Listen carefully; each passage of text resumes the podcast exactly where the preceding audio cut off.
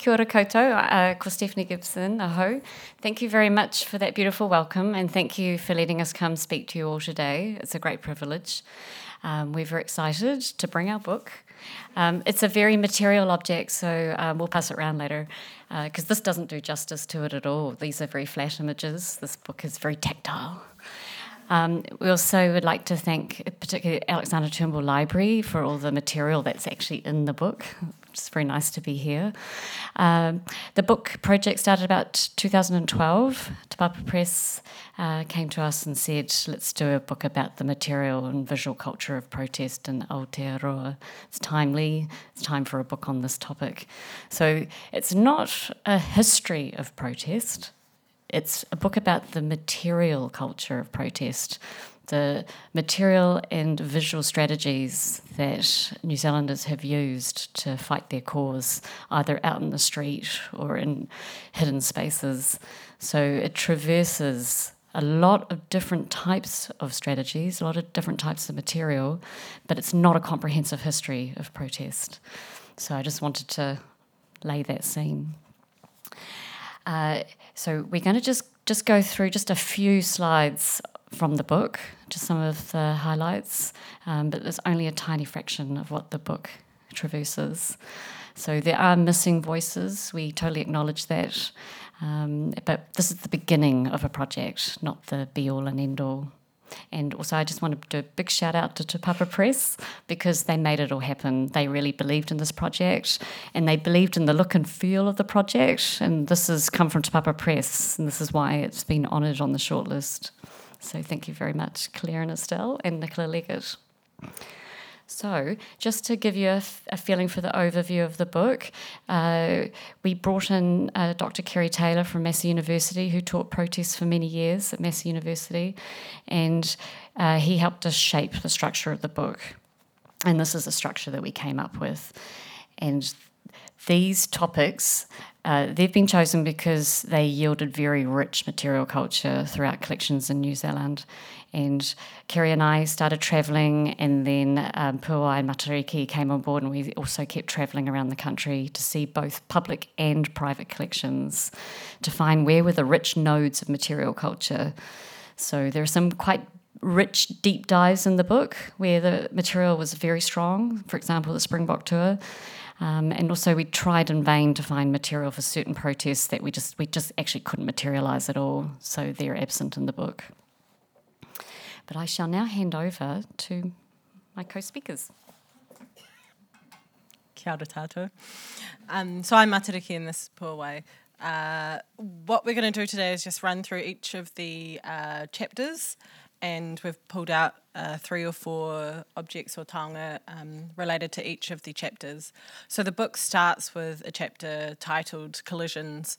Uh, it was originally titled um, War 18th Century, and between us, we decided that oh, we needed a, a bit more of a political bent to that, um, bearing in mind that we were in the writing and publication phase last year, which itself had a lot of, um, there was a lot of kind of politicization because of the Tuia 250 uh, commemorations that were going on last year. So, one of the reasons why we changed the word to collisions is because we wanted to disrupt this idea of encounter and kind of peaceful relations between Maori and Europeans as um, Aotearoa was uh, settled and colonized by um, non Maori. And then I guess one of the biggest kind of like affirmations of the use of that word came last year with some of the um, commemorative uh, events that took place on the East Coast and the use of the word collisions rather than encounter deliberate use of the words collision rather than encounter by uh, East Coast iwi. So this is how we started the book, and I'll let Puawai explain why it was that she wanted the book to start in this in this time period. Uh, kia ora tātou, uh, ko Puawai ki tōku ingoa nō ngā iwi o Tauranga Moana, ngai Te Rangi, tirangi Rangi Nui, Ngāti Pukinga. Um, tēnei te mihi atu ki te mana whenua. Uh, ki ngā kaimahi o tēnei whare, tino nui, um, tēnā kaitau, and kia kuhua, tēnā no kaitau. Um, yeah, so Puawai worked, at, worked in the museum for probably too long. Um, and very grateful to Steph for um, inviting myself and Matariki onto this project. So before I, Steph has been doing this work for a very long time. Um, the work that she's collected, she called tiny activism, and I like to call her the tiny activist within Te Papa, because she's the one who's been actively grabbing these things and literally collecting them from protests and with protesters to make sure that Te Papa remembered this um, such important work um, by protesters. And it was because of what she laid down, I was able to do my own collecting when I first joined the Mātauranga Māori team, um, starting to look for expressions of Māori protest. And I was able to do that because of the work that Steph had put in place. Um, yeah, so opening up a place for Matariki and I to make sure that Māori voices were heard in this book um, was Steph. She pushed us and pushed the project to make sure we were there. So, homai te paki paki mo Steph. She's one of the heroes of Te Papa, and I don't think enough people know about what she does. Um, so when we were starting to map out this book, um, because I'm never short of an opinion. I thought one of the things about looking at Maori forms of protest or expressions of protest was to make sure that people didn't think that it just emerged with the rise of um, uh, Tamatoa. That it didn't just pop up out of nowhere in the 70s because some angry Māori went to university and decided the world wasn't set up for them. When in actual fact, when you look at the trajectory and the, um, the roots of 20th century Māori protest, they are firmly embedded in the heat of colonisation from the 19th century. One of the things that we didn't look at, which I'd love to look at, is actually expressions of protest within Te Ao Māori. So remove the colonial aspect of it and understand what protest looks like between and among Māori communities. Um, and I think you get that in like your uh, tauparapara and your pātere and all of your motiatia. They're there. But um, we decided to put the stake in with colonisation. So we started with um, started the book here. Um, it's a bit scary because you're starting to deal with histories and material that have become tapu over time. One of the, my ideas in the beginning, which I didn't end up pursuing, was to put Te Hau ki Tūranga in this part of the book as the ultimate material object and also protest site. Um, but I didn't. I felt in the end it's not my story to tell. It's Rongo have worked really hard to bring back the story of Te Hau ki Tūranga within their own, uh, bring it back to their own mana. So there's a lot of things that could have gone in here, but you have to be very conscious of whose stories you're telling. So this is my favorite, favorite object in the whole of Te Papa. Um, when I first became a curator and I first got my swipe card to go into when the, the collection doors finally opened up, in 2011. Like, la la. And I got to walk in there by myself. Oh man, it was such a buzz. And I immediately went back to the back wall, right at the back of Te Ahuru Mowai, which is the names of one of our collection stores. And up on the, gra- um, the grill, like a big um, steel wall, is this suspended up above our heads. Now, I had been working in Te Papa for a few years before I was made a curator, and I had always pondered, what the heck is that? It's a weird looking thing. Um, and this was my chance to use my mana as a curator and get close to it. And so I researched it for probably the first year of my curatorial career um, and established it was one of the only examples of a Pai Mārire niu. So Pai Mārire was a religious movement that emerged out of Taranaki under Te Ua Haumene, their key prophet.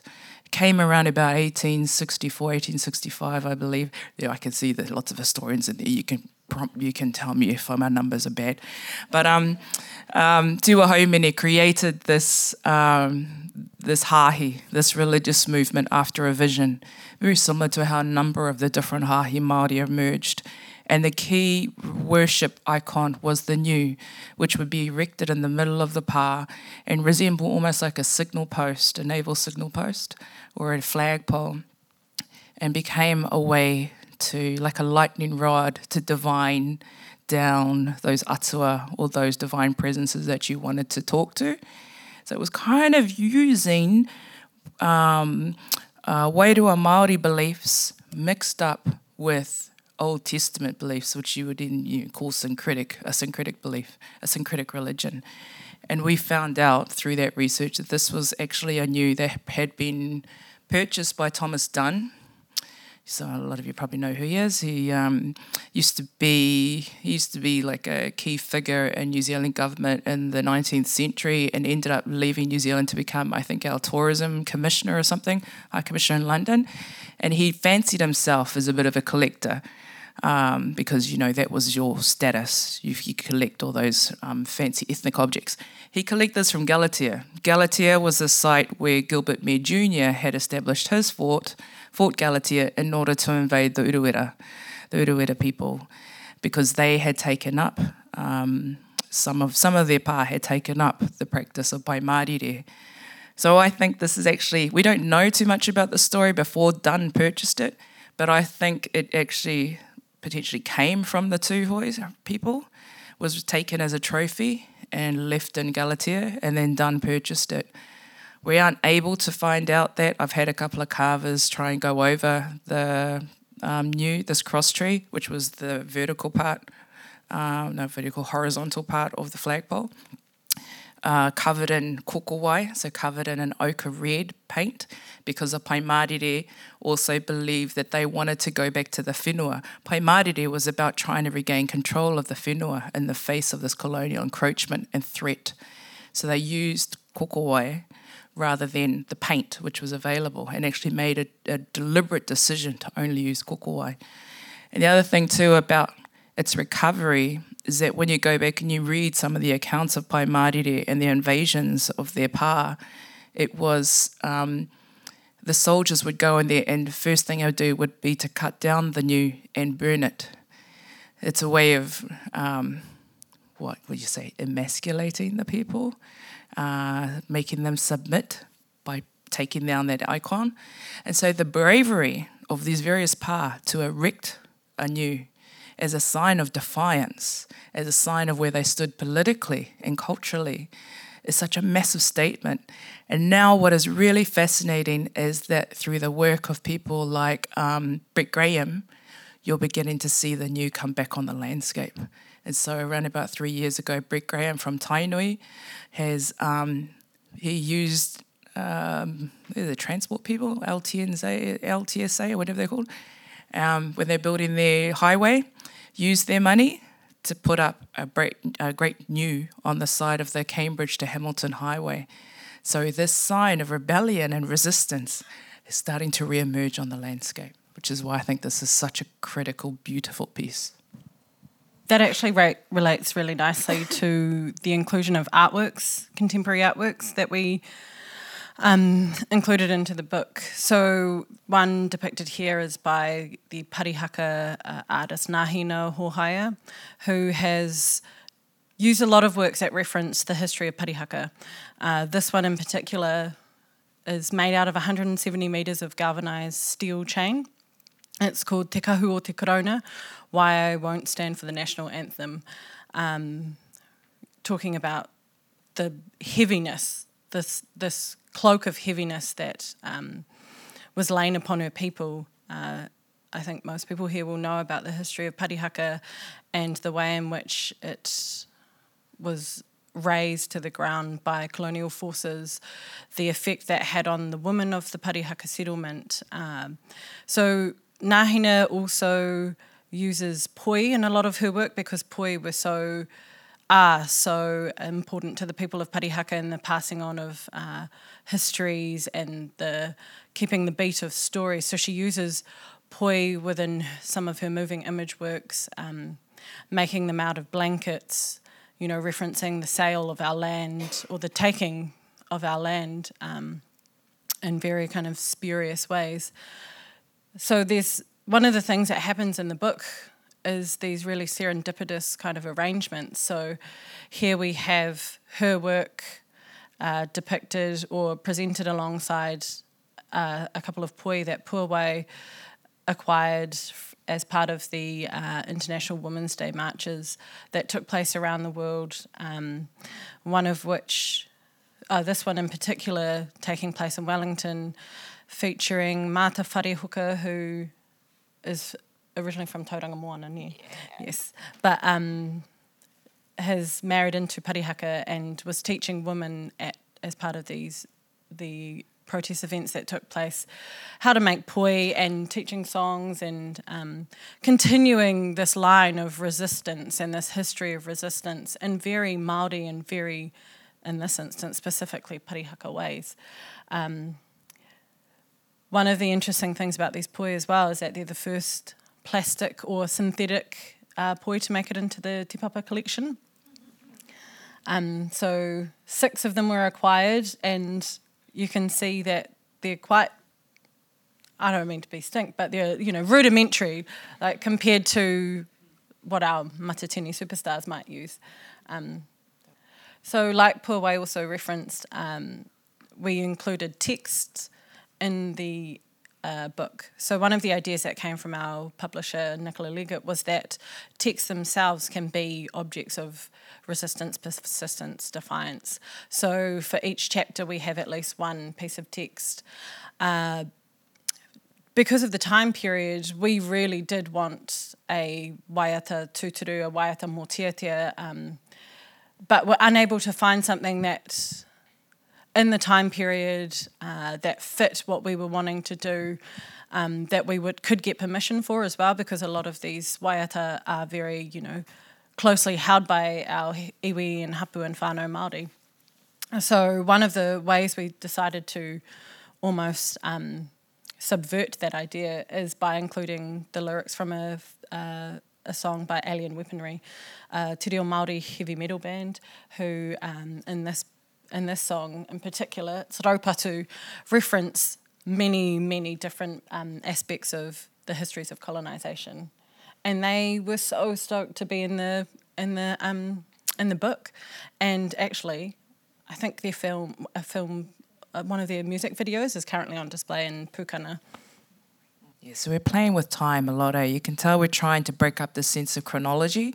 We might start at a, in a time point with the 19th century, but we're trying to fold things back on themselves to make sure that we're not following a very basic Glasson's kind of way of telling the story. One, because it made it really difficult to. Um, you, things don't line up nicely as historians, and I think about 99% of you are. Um, we know that things don't line up nicely, so you have to find tricky ways to bend them back on themselves. Um, yeah, that, yeah, yeah, okay. I like that. Uh, the next uh, chapter is mainly about uh, experiences of uh, protest against war during the 20th century, mainly the First and Second World Wars, but we also do quite a deep dive into the Vietnam War protest movement. Uh, a lot of the uh, activism against the First World War, of course, is very hidden and suppressed, and um, it's very hard to find evidence. These are two lovely examples. The one on the left is from New Zealand Archives. Um, it's a handmade one off poster sent in to the government to uh, protest against the conscription of boys and young men. And that's about 1912. And the one on the right is one of my favourite protest objects that I saw in my research. It's held here at Turnbull. It's a tiny, tiny little notebook by Rose Atkinson who went to the trials of um, young men who had resisted compulsory military training on the eve of the First World War. Yeah, so it's a beautiful little book. It's um, she bears witness to their sufferings, to their sentencing, and she supported them. And she kept a note of everything that happened, little newspaper cuttings. So it's very tiny. Uh, not many people would have seen it, but it was an opportunity to bring it to a wider audience through our book. So here's another artwork. Uh, this one is by Rita Angus, and it's titled "The Apple Pickers," and depicts a very kind of um, pastoral, peaceful scene. Uh, so Angus herself uh, was a pacifist and um, spent some time at the Riverside Riverside community or Riverside Farm down in the South Island. Um, I re- really like this work just because it's beautiful to look at, but it's also unusual in, in that it's got a level of complexity that Angus doesn't really. Um, she doesn't really paint so many figures, and that could be a reason why this itself is unfinished. Uh, but I think it also has a very peaceful depiction of a peaceful way of resisting uh, conscription and, you know, the mechanisms of war as well. One of my favourite research areas was the Vietnam War period. Very rich material culture held in public institutions throughout New Zealand. Um, some really large scale pieces which have been saved. I particularly love the handmade. So on the left here, we've got a wonderful piece from um, the Hocken, and on the right is a wonderful handmade flag from our collections. And they were both made for a very precise moment in time by the visit of, is it Kai or Key? Air, Air Vice Marshal Key, who came in 1967, and uh, he was met with protests wherever he went. And I like the fact that the activists went to quite a lot of trouble to make their own um, material culture. And uh, the one lovely one on the right by Jeremy Lowe, somebody explained to him over the telephone what the colours were of the Viet Cong flag, and um, so he only knew by word what colours to use to make his flag. And I like that sort of, I like to surface those stories. They're very personal, very humble, but they show you, give you an insight into the hard work of um, strategizing out to get onto the streets with your message. Also hidden in the archives, uh, and we had to get police permission to release these types of objects. These are sabotaged. Um, compulsory military um, training registration forms in the early 1970s when young men were still having to undergo compulsory military training. And uh, the organisation to halt military service were very active, particularly on university campuses, and encouraged young men to burn their cards, sabotage them, send them back in to make their point. And what I love about this is people pushing back against state power, state intervention in their lives, but the state collects it all and keeps it. The state doesn't destroy it, and I really love the fact that all this evidence is kept and we are allowed to share it. You know, it, it was a, a straightforward process to release these into the book. Another really rich area of material culture is the anti nuclear movement, um, incredibly rich holdings throughout New Zealand. It was very hard to make a selection actually. But we wanted to show the range of material, material culture responses and these are uh, they're a pair of underpants worn by Mark Roach, a great local activist who some of you may know. And uh, I like them because they're actually they're actually made by Jockey and sold at farmers, but they're anti-French. They're quite outrageous, really, when you think about it. Um, so either made in response to the bombing of the Rainbow Warrior or to um, the continued testing in the Pacific by the French. I'm not entirely sure exactly when they were actually sold but in the mid 80s. So that's a surprise to a lot of people. And then, of course, ubiquitous material culture that everybody keeps hidden away in their drawers, uh, uh, the badges and protest badges for just about any cause have been made over time. And I love this type of tiny activism because it distills uh, a cause to its very, very essence and it it gives people a chance to participate and self declare and identify through a relatively non threatening uh, piece of material culture that they can carry through their everyday life, like a little billboard. And I just think they're a wonderful way to document New Zealand history. And at the other end of the scale, um, we were very lucky to collect La Bombe by Lisa McEwen. So she created this for the Benson and Hedges Fashion Awards in 1988, and it was her anti-nuclear statement. The and it was really well received. It didn't win an award, but it was highly commended. And it's a beautiful fashion evocation of a very serious issue, and it's a really special piece of fashion protest. And it's also a huge, you know, it's um, a very a big honour for Te Papa to be able to be kaitiaki for it but it also it's a big deal to look after. We actually have to um, keep it permanently on a mannequin in a crate, a purpose built crate. So it's actually a huge commitment to look after this type of material culture. But it's really important that we save all forms of activism for the record. Again, when we were devising putting together the book, we didn't want to put um, Maori stuff just in one chapter because you know everybody's over that now, over that approach. At least I hope so. So we tried to make sure that uh, Kaupapa Māori was right throughout, as often as we could, right throughout all of the chapters, but still felt the requirement to retain one chapter that was looking at some of the um, expressions of Māori protest uh, outside other protest realms. So we decided to call this chapter Mana Motuhake, um, which is around that statement and declaration of independence of sovereignty, which some people we also call Tino Rangatiratanga, but I wanted to go with Mana Motuhake. So we got a number of different objects, which again transverse lots of different time periods. Um, and the first object is matarikis. I love this taonga. So this is a po that was erected, one of four that were erected around the Whanganui area uh, by a man called Te Kepa Te Rangi Hiwinui.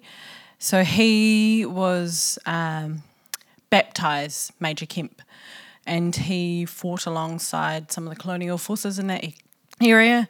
Um, because he was baptized Christian and Paimarire uh, had quite a stronghold in the area. And so there were a lot of battles that took place between um, colonial forces against the, the progression of um, Paimarire. But what started happening was that land started being uh, confiscated from local Māori. And well, the way I read it is that Te Kepa didn't think it would actually encroach upon his whenua as well. But it became clear that it was getting closer and closer to the whenua that he was from. So to uh, try and protect his land, he erected, he used a very uh, Māori tikanga of erecting po to mark out, demarcate uh, his his people's mana over the whenua. Unfortunately, it didn't stop the confiscation. Um, they the land was still taken from them, and the po themselves still remain, um, or at least one of them I know of remains. And elsewhere in the book, we also include the po that was carved for uh, the Māori Land March, the 1975 Māori Land March, which will never touch the land, uh, the ground until all Māori land is uh, returned. So there's some really nice, uh, again, synchronicities between different taonga that are featured in the book, and so this is one of them. Um, these are the dresses of Faiva Rickard, um, Tuiwa Rickard. Um, we were really lucky to be given the opportunity to look at her kākahu. So we went, travelled to Raglan. Um, I travelled up there with National Services Te Pairangi with our colleagues Paula Tibu and uh, Miko Toeria, uh, and Vicky Ann Heikel, if she's around. Um, so while they were doing a wānanga uh, with the people in Raglan, uh, Angelina and I sat down and talked about her mother and her mother's dresses. So I think Tuaiwa or Eva was always going to be in the book. It was just in what form. Um, and we were trying to put things in here again, preoccupied by the na- notion of material culture, but also trying to tell stories that hadn't been told before. So the angle that we took with uh, Eva was looking at her panikoti, at her um, dresses, which are still held by the family. So Angeline, her daughter Angeline Greensill, who some of you might know, she brought out these enormous bags and then pulled out all these amazing dresses. And I don't know if I grew up as a child in the 80s, some of my whānau married into the Rickard whānau, and uh, Tuaiwa was always one of those larger than life, iconic, legendary figures. Um, I remember once running into her when I was a university student, when I was camping in Raglan, and being like starstruck in a shop, and I couldn't move. I could see her at the at the counter buying something at this antique store, and I just like really want to say hello to you, but I don't feel like I don't have the money to say hello. She was intensely awesome. And so I, it's difficult to describe what it was like to actually have a tactile, be able to touch her dresses It's like being able to touch the kākahu in my mahi of all of these different rangatira. I was touching something that was that she made, that she wore, but most importantly for this book, that symbolized something that was she was codifying what she was wearing to tell people how she was feeling how she was responding. So they became part of her um, protest codex so to speak. It became part of how she was actually telling stories to the world. And for instance she was uh, apparently notorious for her dislike of the Waikato Tainui um, adherence for women wearing black so if you go for anything ritual in Tūrangawaewae, chances are all of those quick, beautiful women are going to be dressed in black. And she didn't like it. She she wanted to resist. What is really interesting, I don't know if there's Waikato Tainui people in here, oh kia ora, is the, the notion of the, there are lots of different pockets of resistance even within the Waikato to um, greater Waikato tikanga, kingitanga tikanga. So that was actually a really interesting thing to understand with Eva, is that she was known for not wearing black at Tūrangawaewae. And the one time she wore black, she wore that dress there when Queen Elizabeth came to Tūrangawaewae.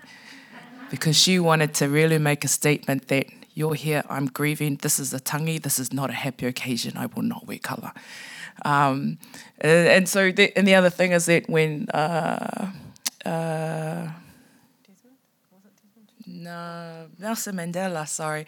When Nelson Mandela also went to Tūrangawaewae, again to challenge what all the Kuikui were doing, she decided she would wear rainbow colours to honour him. So she wore bright.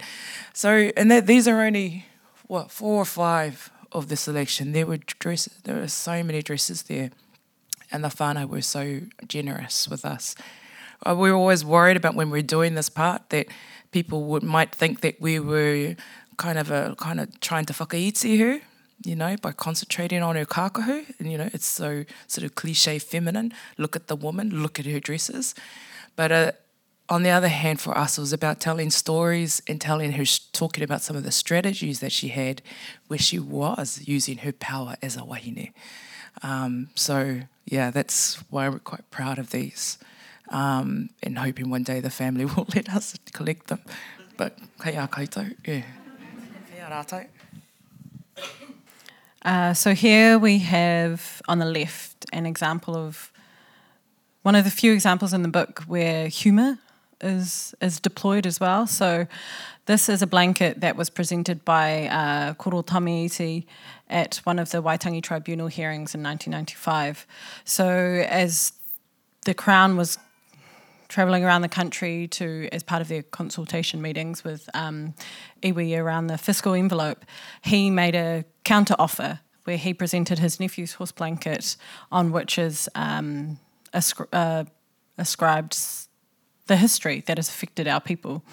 Um, but the funny thing about it is that OTS then took that and framed it and put it up on their wall. And so he found out about that and sent them an invoice. Um, I don't know if he got paid, but um, but I saw it. It's up in the office. I saw it on Monday earlier this week, where I was sitting in on a post settlement gro- governance entity group uh, meeting.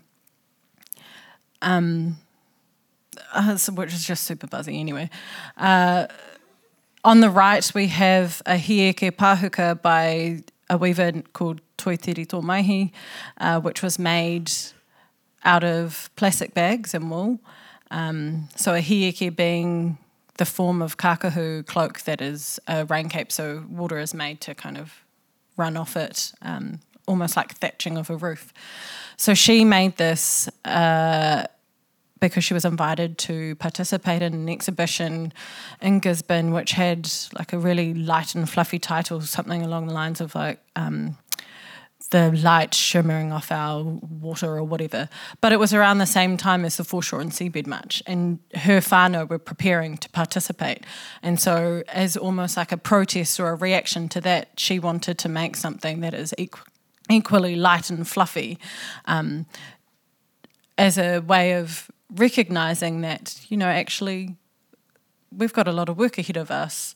Um, and this isn't a light and fluffy time for us, but this is how I'm going to react to your uh, call for exhibiting. Um, and of course, you know, as the environmental effects of plastic go on, it's it's got an it's gained another meaning in the uh, decade or so since it was made. Um, I'm not sure if we'll ever have another kakahu join our collection made out of plastic bags in the future. Here, again, is another one of those serendipitous uh, arrangements. So on the left, of course, is uh, ephemera uh, emblazoned with the Tino Rangatiratanga uh, logo.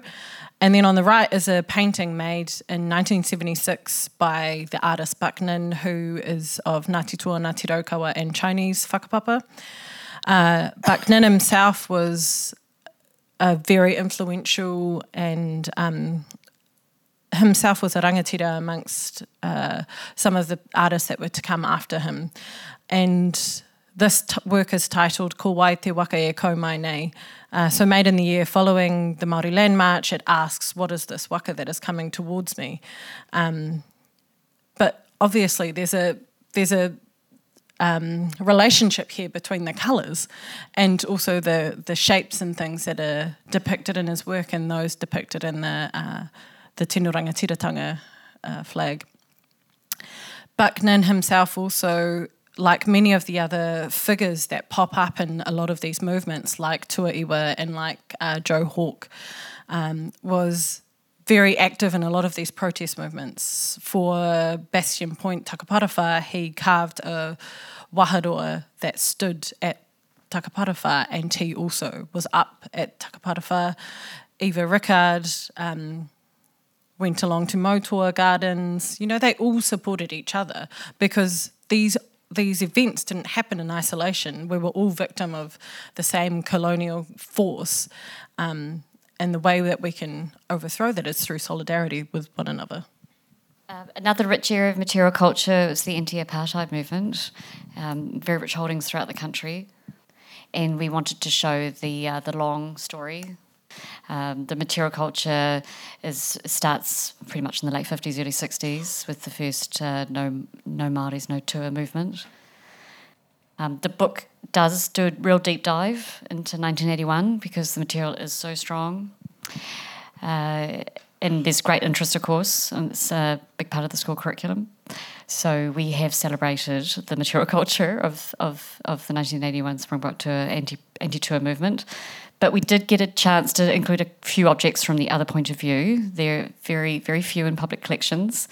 Um, these are in Te Papa's collections, and these are defensive objects worn by protesters to um, deal with the violence. But there are just there's just a few fragments from the other point of view where keep politics out of sport, and um, that wonderful photograph on the right there. We've never found the actual T-shirt. Fart.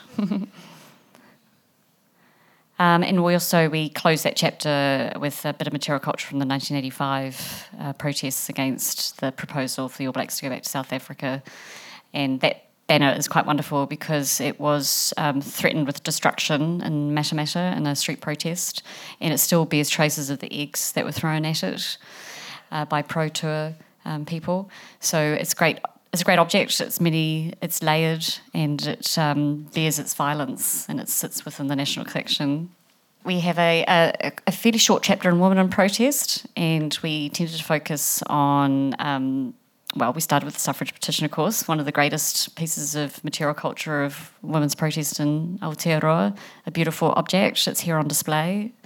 And um, it's a long story in the book, but we did a deep dive with Stephanie Lash's help on understanding the materiality of it and how it was made and the quality of the paper, all the the, the inks and the pencils and the crayons. So we we did quite a lot of work around just really interrogating it as an object because that is a huge part of its story.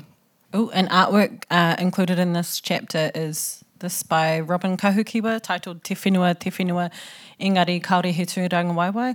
So I interpret to this story as being about land, whenua, but also placenta whenua, and the role of wahine and mothers in whānau Māori, and uh, the effects of displacement and dislocation. and also very rich material culture around the uh, abortion debates, and particularly in the 70s and 80s. This is just to quickly show you that we did try to show both points of view. Also, uh, the chapter ends on um, showing the humour of protest through the Women's March objects that we've collected at Papa. So we try and collect zeitgeist protest movements. Um, we've got a chapter on the LGBTQI uh, protest. Uh, again, the material culture starts pretty much in public collections in the 70s. So this real fast. um, I think 2005, I think I joined a protest down at Parliament, excuse me, and um, walking and marching against Destiny Church, who decided to get out of bed that morning and protest about the um, legalizing prostitution bill and the civil unions um, act that was coming through. Is an erosion of society as they knew it.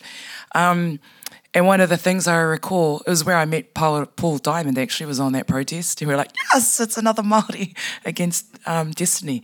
Anyway, flash forward a few years, and I was um, doing an exhibition with Steph called Uniformity.